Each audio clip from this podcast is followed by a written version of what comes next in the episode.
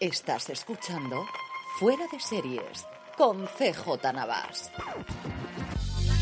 Bienvenidos a Razones para Ver, el programa de fuera de series en el que te comentamos por qué tienes que ver una serie, analizando sus primeros episodios y siempre sin spoilers. Hoy, en colaboración con Comedy Central, vamos a hablar de The Other Two, la nueva serie que llega a Comedy Central el próximo 30 de noviembre a las 23.50 horas y que estará disponible también después en el vídeo bajo demanda de Movistar. Para hablar de The Other Two conmigo, eh, tengo eh, a Lorena Gil. Lorena, ¿cómo estamos?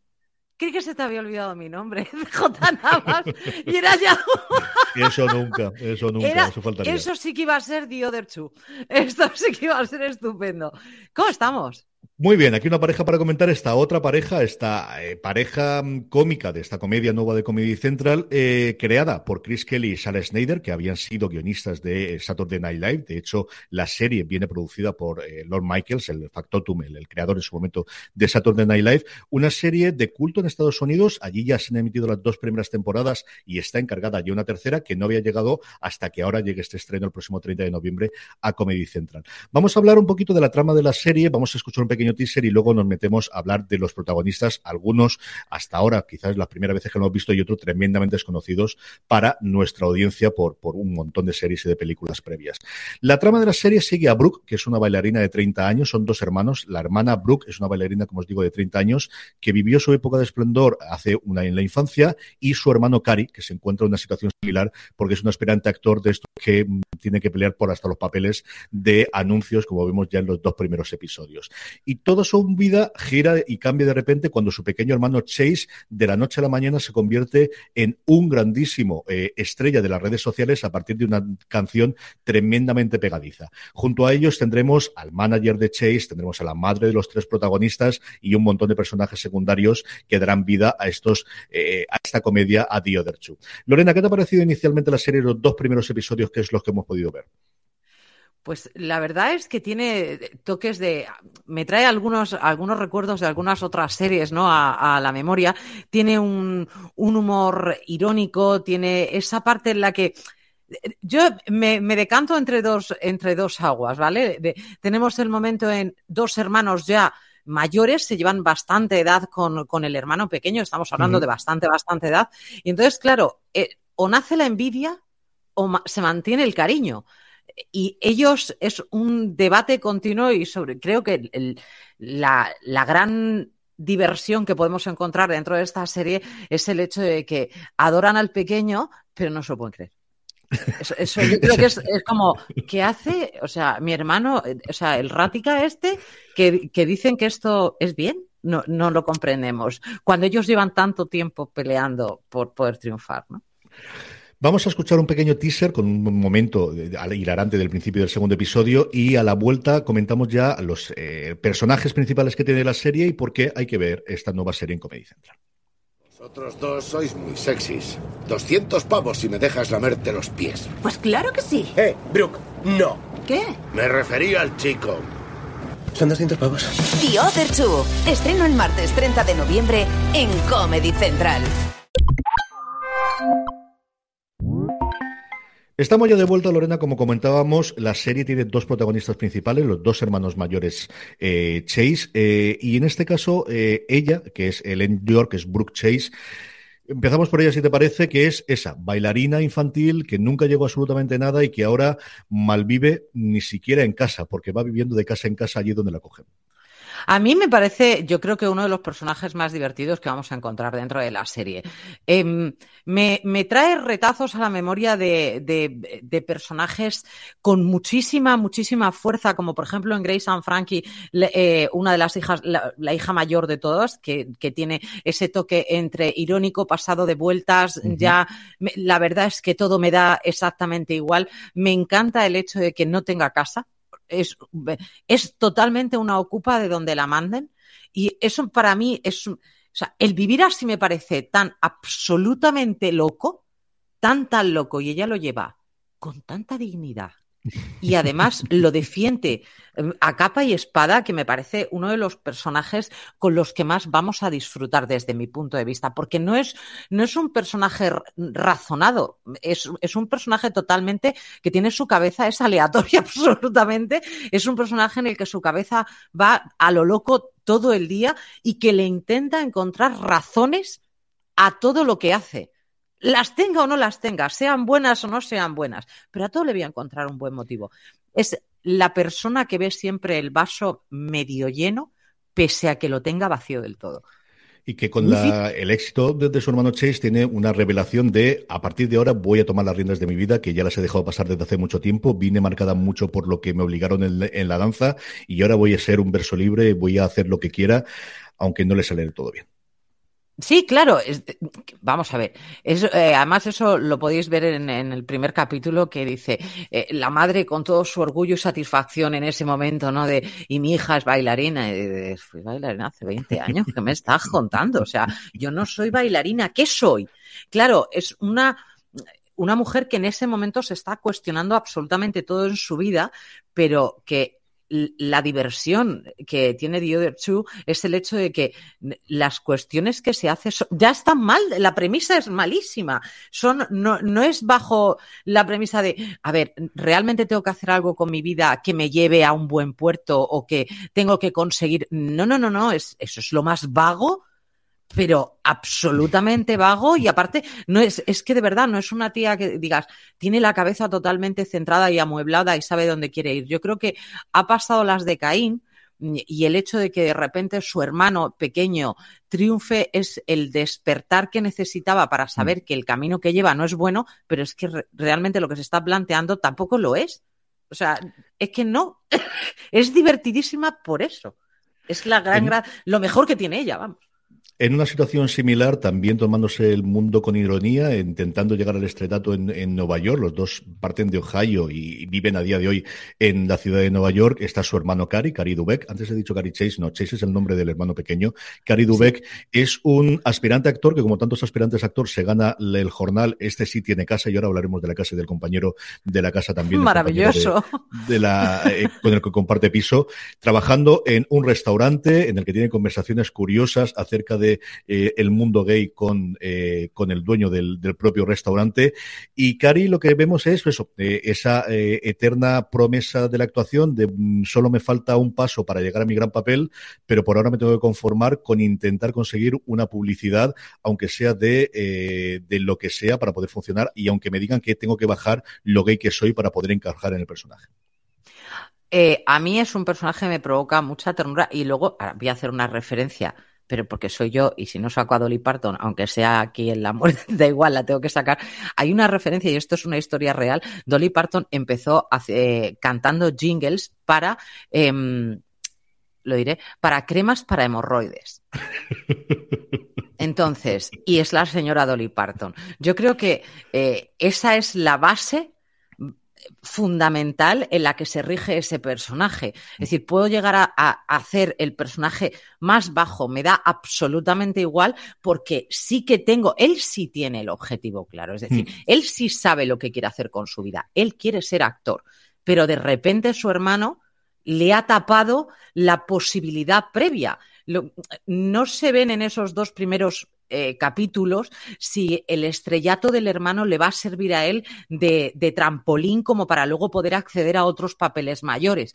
Pero claro, mm, calculando eh, las, audiciones que está haciendo el pobrecico, pues muy parecido a lo de Dolly Parton. Es que esa es la historia real y cualquier actor que se precie y que hemos escuchado en millones de entrevistas te dice la cantidad de veces que han sido rechazados, los, los papeles tan humillantes que han tenido que hacer y que luego de repente les ha llegado el momento, ¿no? Y él tiene ese objetivo, lo tiene claro, pero es un chaval que además trabaja para poder llegar mm. a fin de mes y poder tener su piso y poder decir, un, tío con la cabeza mucho más amueblada que la hermana que vive de la, del aire. Y una relación con el compañero de piso sencillamente maravillosa. Esa, no sé cuánto queremos contar de eso porque yo creo que es de los mejores momentos que tienen los dos primeros episodios. Vamos a ver, es que la relación que tiene con ese compañero de piso eh, se, baja, se basa en las premisas de mogollón de novelas eróticas, pero loquísima además.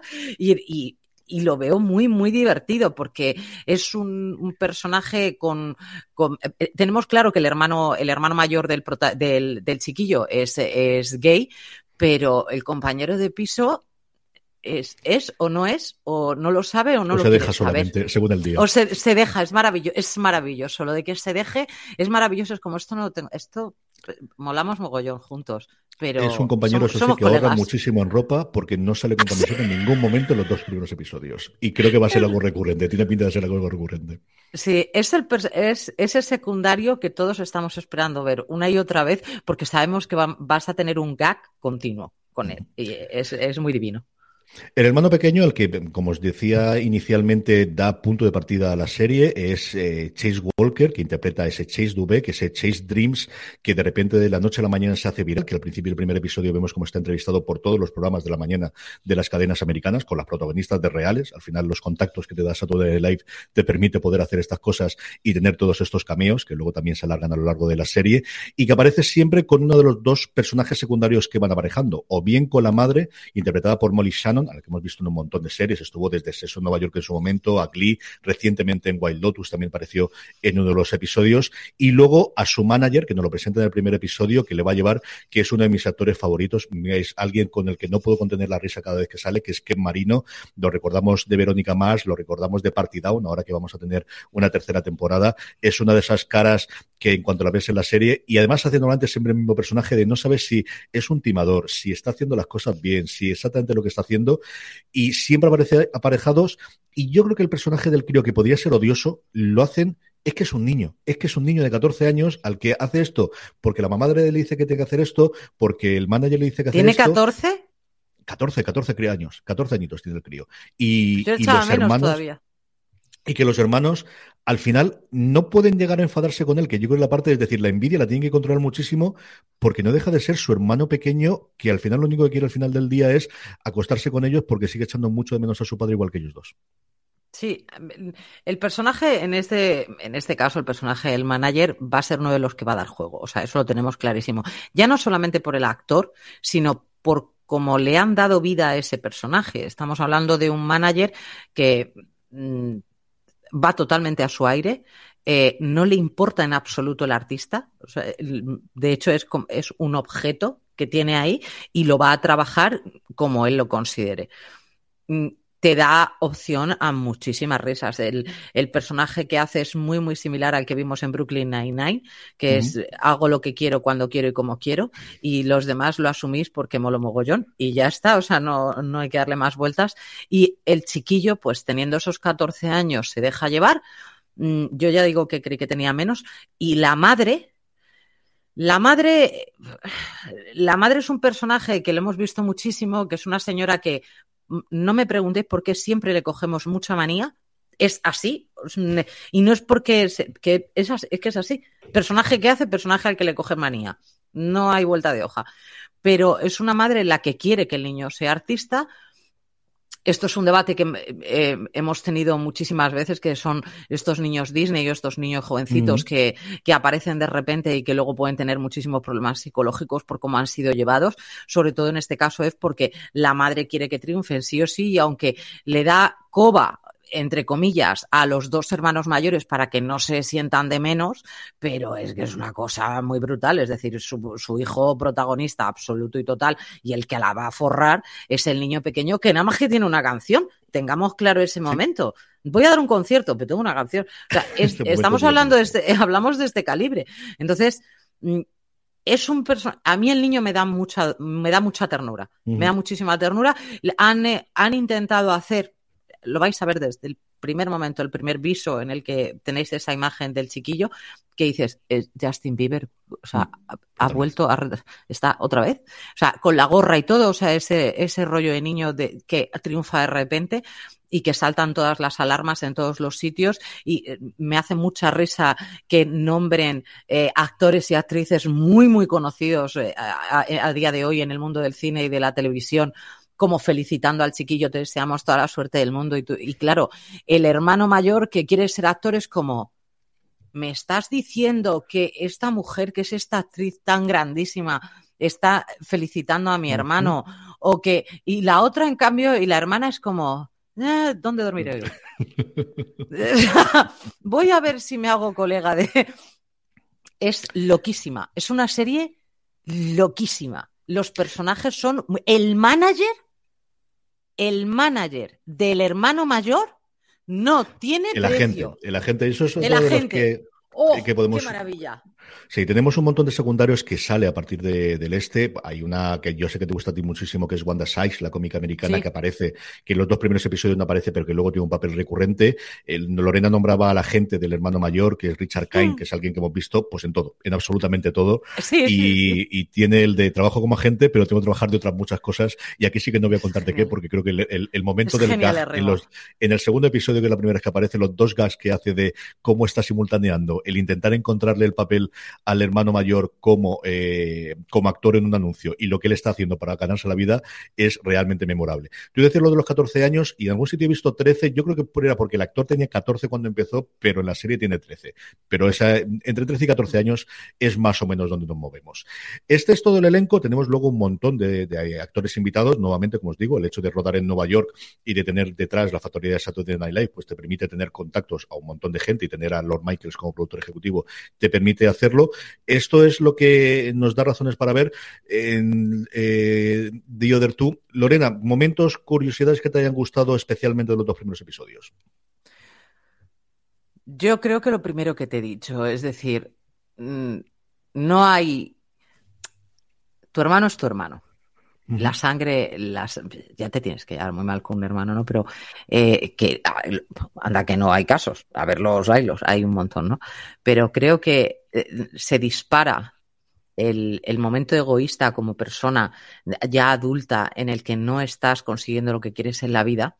Eso se ha disparado frente a un amor fraternal absoluto de un niño que triunfa de la noche a la mañana, que no sabe cómo gestionar esas emociones porque va a ser imposible que las sepa gestionar y que la, y además ya no tiene a su padre, no lo tiene ninguno. Obviamente está solamente la madre, la madre está cholada totalmente de la vida y que nada más que quiere el triunfo del niño y además es muy histriónica, es muy, muy, muy, muy histriónica. Entonces es un niño que busca el cariño y el afecto de, de, la mano de dos personas que están totalmente perdidas en la vida, pero que no se les ha olvidado cómo querer. Dicho esto, y siendo una comedia, me parece que es la, la trastienda que tenemos detrás, uh -huh. que no se puede olvidar. Y a mí eso sí que, igual que te digo que hay momentos en los que me han parecido divertidísimos y eso no me lo quita nadie, pero creo que me quedo más con, con la parte de ¿qué harías tú si tuvieras una vida, claro, una vida, el caso concreto, por ejemplo, a mí el que más me llama la atención no es el de la hermana loca, porque eso me parece que no tiene, es una solución loquísima lo que vaya a ser, sino el hermano que, que quiere llevar una vida eh, ganándosela como actor, que hace absolutamente de todo para poder conseguirlo y que sea su hermano pequeño de 14 años o de 13 años el que lo consigue antes que él por una canción, de verdad, absoluta y totalmente popera, camp rock, o sea, una cosa muy, muy, chorra y que es la no no podemos creernos que esto no está pasando, no nos está pasando, pero es su hermano y tú me pides un abrazo y yo estoy ahí porque soy tu hermano, ¿sabes? Y si no me lo pides también voy. Yo creo que la química entre los dos protagonistas es maravillosa, eh, basada en la ironía y el cinismo. Lo que vemos es dos personas que están en un punto del que de todo se tienen que reír para, para um, suplir de alguna forma las miserias que tienen en su vida, pero que tienen ese punto de corazón. Yo creo que la última escena del primer episodio con los tres personajes mm. es la primera vez que los tres solamente se juntan. Es una escena sí. tremendamente bonita y luego tiene momentos hilarantes. O sea, tenemos un montón del que habéis escuchado previamente en el taxi al principio del segundo episodio, las presentaciones o las dos escenas que tiene el agente de, de Cari es maravilloso, maravilloso. Y, y, la relación con el, con el con el compañero de piso que me tiene totalmente roto. Eso me parece divertidísima. Quizás un último, un, un, un, último punto que sí diría es eh, para todos los amantes de Sheet Creek, ¿vale?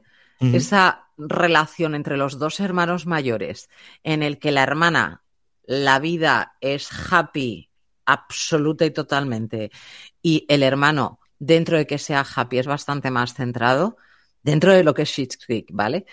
Tiene ese, tiene ese punto, esos dos hermanos. Pues, Lorena ya nos ha dicho más o menos a quién eh, puede verlo, gente de la que le puede gustar, gente que le gusta la comedia en general y ha nombrado alguna de ellas también, ¿no, Lorena? Esa la gente a la que podemos decir que pueden ver o que recomendamos que vean The Other Yo es que yo soy de comedias. Es que claro, ha sido a darme justamente a quién les recomiendas The Other Two.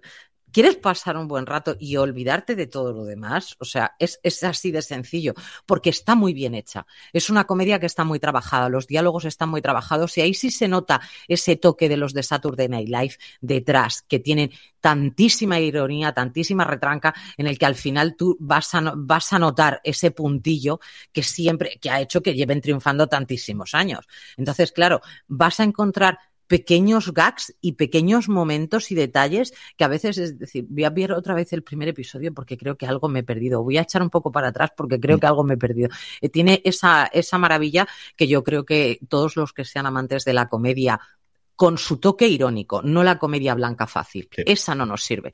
Nos sirve esa comedia que tiene un puntazo. Esa es, eso es la gente que tiene que verlo.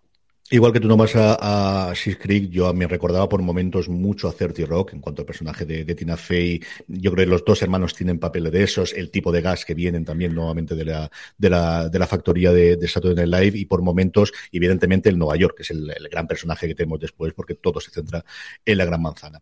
Pues con esto yo creo que ya tenéis razones, o no somos todos suficientes razones para ver The Other Two, la nueva serie de Comedy Central. Como os decía al principio, se estrena el próximo 30 de noviembre a las 23.50 horas y estará disponible después todos los episodios en el vídeo bajo de banda de Movistar. Lorena Ger, un verdadero placer. Muchísimas gracias por haber estado conmigo hablando un ratito de The Other Two.